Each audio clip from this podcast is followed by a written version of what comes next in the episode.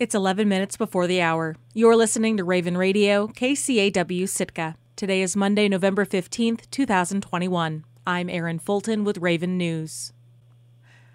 With only four cases in the last seven days, Sitka is now one of only two communities in Alaska to have dropped into moderate alert for COVID, the second lowest alert tier under the color coded system adopted statewide in September. The other community in the moderate level is Dutch Harbor Unalaska in the Aleutian chain. The rest of the state, with 583 new cases reported on Thursday, remains at high. Sitka had been in high alert since late July. The alert level was reduced to substantial on November 8th and remained there for only four days until dropping to moderate. To remain at moderate, Sitka must report four or fewer infections in seven days. The moderate tier relaxes some but not all of the precautions of higher alert levels. Bars and restaurants can be open with masking and social distancing encouraged. Masks are recommended in public and in mixed gatherings where six feet of social distance can't be maintained. And fully vaccinated groups gather with no limits, while mixed groups should remain limited and maintain six feet of social distance. According to the State Health Department dashboard, Sitka is also among the most vaccinated communities, with 75% of residents, including residents age 5 and up, having been fully vaccinated. Alaska wildlife troopers are investigating the failed shooting of a brown bear in a Sitka neighborhood early last week. A resident in the 1500 block of Edgecumbe Drive called Sitka police on Monday morning, November 8th, to report that a bear was dying in her backyard. On arrival, officers found that the bear had died. Wildlife trooper Kyle Ferguson performed a necropsy on the animal later that afternoon. It was a female, it was a younger bear. Uh, this would be a bear that's uh, known to a lot of Sitkans. It uh, was a sow that uh, was distinctive for her white ears, and she had been uh, out at spending a lot of time out at Starrigavan. A picture of the bear standing in Starrigavan Creek is the cover image for the Sitka Bear Report, a social media page used by many Sitkans to report bear sightings. Ferguson says that the sow had been killed by a single shot from a small caliber firearm, most likely a rifle. He adds that no one in the vicinity had reported gunshots, either on November 8th or the previous day, so the bear may have been wounded elsewhere. The 1700 block of Edgecumbe Drive is not an ideal place to fire a rifle. It's high density housing, and people have to be very careful about where they're uh, where they're shooting. In Alaska, it is legal to shoot a bear in defense of life or property, known as a DLP, so whoever killed the bear may have been within their rights. Ferguson says troopers are continuing to investigate the incident. Yeah, if anybody has any information about the circumstances of how this bear ended up getting shot, uh, the wildlife troopers would like to know. Uh, it's perfectly uh, possible that this was a legitimate DLP shooting, uh, or it could have been a, a not legitimate DLP shooting. The sow was the 14th brown bear killed in Sitka this season and the second killed by a resident rather than by wildlife authorities. The Alaska Department of Fish and Game will host a program called Living with Sitka's Brown Bears 6 p.m. Thursday, November 18th in Harrigan Centennial Hall. Assault charges have been dismissed against a former assembly member who was arrested during a fight in downtown Sitka two years ago. 42 year old Aaron Bean was serving on the Sitka Assembly when he was arrested in the early morning hours of July 24, 2019. Police responded to a call of a fight in progress. On their arrival, officers arrested Bean and summoned an ambulance for another individual who was transported to Mount Edgecumbe Hospital. Bean was subsequently charged with one count of assault in the fourth degree and two counts of disorderly conduct, all misdemeanors. The charges were dismissed by the prosecution on November 9, 2021. Although Bean's case never went to trial, his attorney had filed notice with the court that he planned to argue that Bean acted in self defense. At the time of his arrest, Bean declined to comment on the matter, on the dismissal of his charges, however, he issued the following statement quote, I committed none of the crimes alleged by the Sitka police. The Sitka Police Department is a corrupt institution with corrupt leadership. Why is it that the citizens of Sitka are complacent with the leadership at the police department and otherwise at City Hall acting as if the law doesn't apply to them? End quote. Bean was in the third year of a three year term in the Sitka Assembly at the time of the incident. He ran for and failed to win re election to his seat in October of that year. A month long trapping season has been announced for wolves on and around Prince of Wales Island, fueling an ongoing controversy about wolf hunting in the area.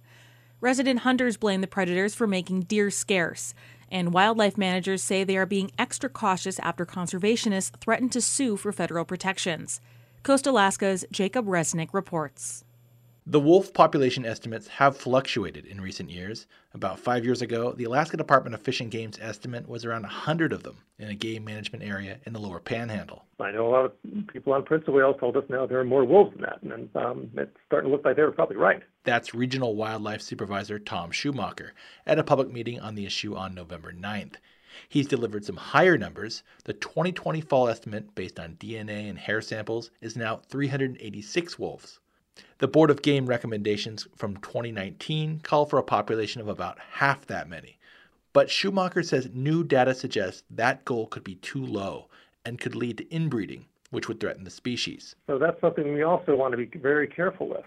Therefore, the federal and state game managers have set a relatively short 31 day harvest from November 15th to allow residents to control the predator population, which is important to many island residents who made a singular point.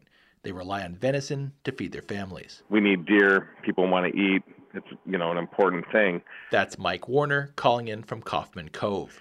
I do trap wolves. I hunt wolves. I don't want the wolves gone, but I want more deer. That's the only reason I do it. Kurt Whitehead, a licensed guide in Klawock, says hunting deer continues to be difficult for residents on Prince of Wales Island. I speak for a whole bunch of people when I say that my subsistence needs are not being met. I put my rifle away the last two falls because I can't even feel right about killing a deer when we have so few. He also urged wildlife managers to prohibit hunting does to help the deer herds recover. Conservationists have argued the legacy of clear cut logging has destroyed deer habitat, as second growth forests are too dense for deer to shelter and forage. Several residents push back on that idea, but not Katie Rooks, an outfitter who lives and hunts out of Craig. These three issues, wolves and deer and logging, are absolutely totally tied together. And trying to convince folks of that is, is a real hard sell, and I get that. But the reason deer are declining is because their habitat is has absolutely, in the t- almost 20 years that I've been here, has been decimated. She also suggests that poachers are a problem, taking deer of all sizes and out of season. I've been out hunting every weekend for weeks, and I'm seeing people going into the woods at dark while I'm coming out. I know what those people are doing, and so does everybody on this call. The overall tone of the call was more upbeat than previous ones. Participants like Brian Moody in Ketchikan applauded game managers for a population estimate that he says jives closer to what island residents say is realistic. But Moody says the 31 day harvest could make things tight. There's a lot of trappers that are doing this out of a boat, and um, such a quick season really makes it tough trying to be out there in the weather, and um, it just makes it really dangerous. Conservationists last year petitioned the federal government to list Alexander archipelago wolves as a distinct subspecies. The U.S. Fish and Wildlife Service says it's reviewing the filings under the Endangered Species Act, even as the Center of Biological Diversity, a national environmental group, has threatened legal action to force the federal government's hand. Listing the wolves as a threatened species could trigger federal protections that could restrict hunting and resource development in areas of southeast Alaska that are part of the wolves' traditional range.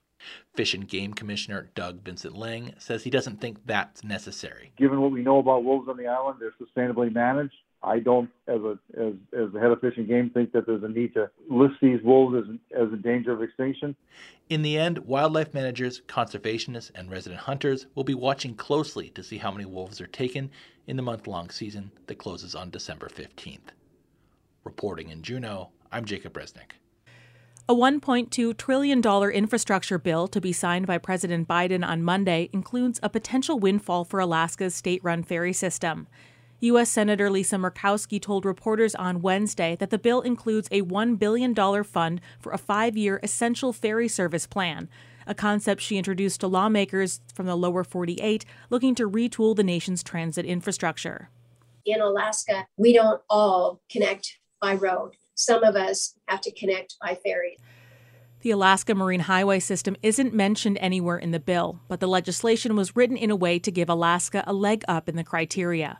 For example, the infrastructure bill establishes a $250 million experimental ferry pilot project to develop an electric or low carbon ferry vessel. One of the pilot runs, Murkowski says, is to be awarded to the state with the most marine highway miles. We've got 3,100 miles of uh, marine highway, which blows everybody else out of the water. Representative Don Young also voted for the infrastructure bill. He was one of 13 GOP House members to do so. Republican U.S. Senator Dan Sullivan has called the bill flawed, but says he ultimately supports steering federal aid to the states, and there's much in there for Alaska. Murkowski, who is up for re election next year, has been criticized by members of her own party for supporting the bill. A Republican challenger, former State Administration Commissioner Kelly Tshibaka, took to Twitter to call the bill the left's energy annihilating agenda. Murkowski says hostility to the infrastructure bill by members of her party is short sighted. What a shame on us that we're not willing to put the priorities of the country first over the politics of this. The bill has about $73 million headed for Alaska for federal investment in new vessels and ports. The infrastructure bill will also allow federal highway dollars to be spent on ferry operations rather than traditional capital costs. That's allowed the state government to forward fund the ferry system on an 18 month schedule. I'm Erin Fulton, and this has been Raven News.